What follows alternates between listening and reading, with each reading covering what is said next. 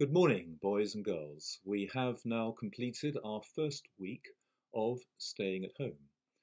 Last Monday, I said that we couldn't be sure of how long we'd all be at home, but that what we could be sure of is that it was the right thing to do. Remember, we are all helping the national and indeed the international effort to, to flatten the curve uh, that is to halt the rise in daily cases of the coronavirus. And it will take some weeks before we see that happen, but it will happen.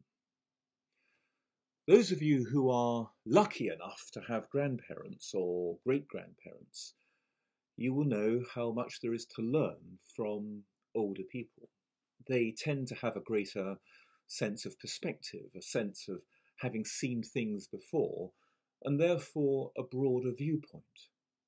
On Friday, I spoke about the value of gratitude. Well, let us be thankful that we are not, for example, in Sarajevo, in Bosnia, in the early 1990s, in the middle of a civil war, where families were holed up in their homes, but with fighting outside, without food and without medicine and also even without water, without electricity and heating. Yes, we are at present confined to our homes, but if we compare it to some other cases of families confined to homes, we can see that it is not perhaps as awful as some other examples, um, as in the case of, say, Anne Frank and her family.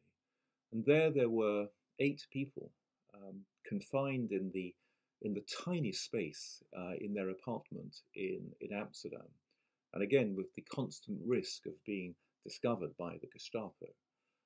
Uh, when you are next in Amsterdam, if you haven't been, do visit the house. It's it's now a museum, and I think you will be amazed by how tiny those few rooms are, and it certainly puts a new perspective on reading Anne's diary, which I have here, and I know many of you have read, but it, it would be a good time, I think, perhaps to revisit that, this diary. Um, and, in, and in the case of Anne Frank, they couldn't even move around during the day or, or flush the lavatory for fear of making their presence known. The point is, is that this time it will pass. And as we have seen, right now there are so many people working hard uh, together uh, this morning, we've heard of the Mercedes Formula One team, which has been working with the University College London to make a new design of breathing aid to help those in hospital. Um, we're seeing more and more actions like this.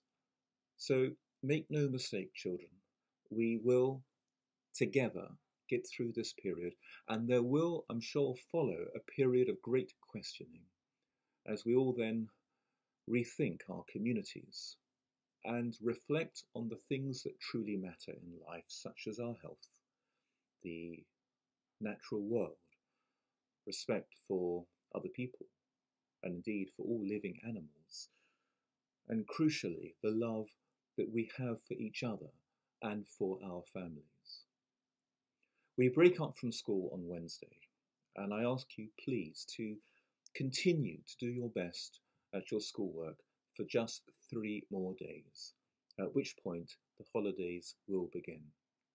Tomorrow I shall talk about Easter and what this means for us before bringing the term to a formal finish on Wednesday. Meanwhile, yes, we acknowledge that these are challenging times for us all, especially for key workers on the front line, but also for your parents, your teachers, and for you, you children and teenagers.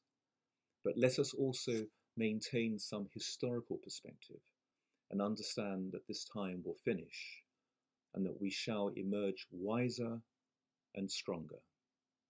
For now, keep washing your hands and I'll see you all tomorrow.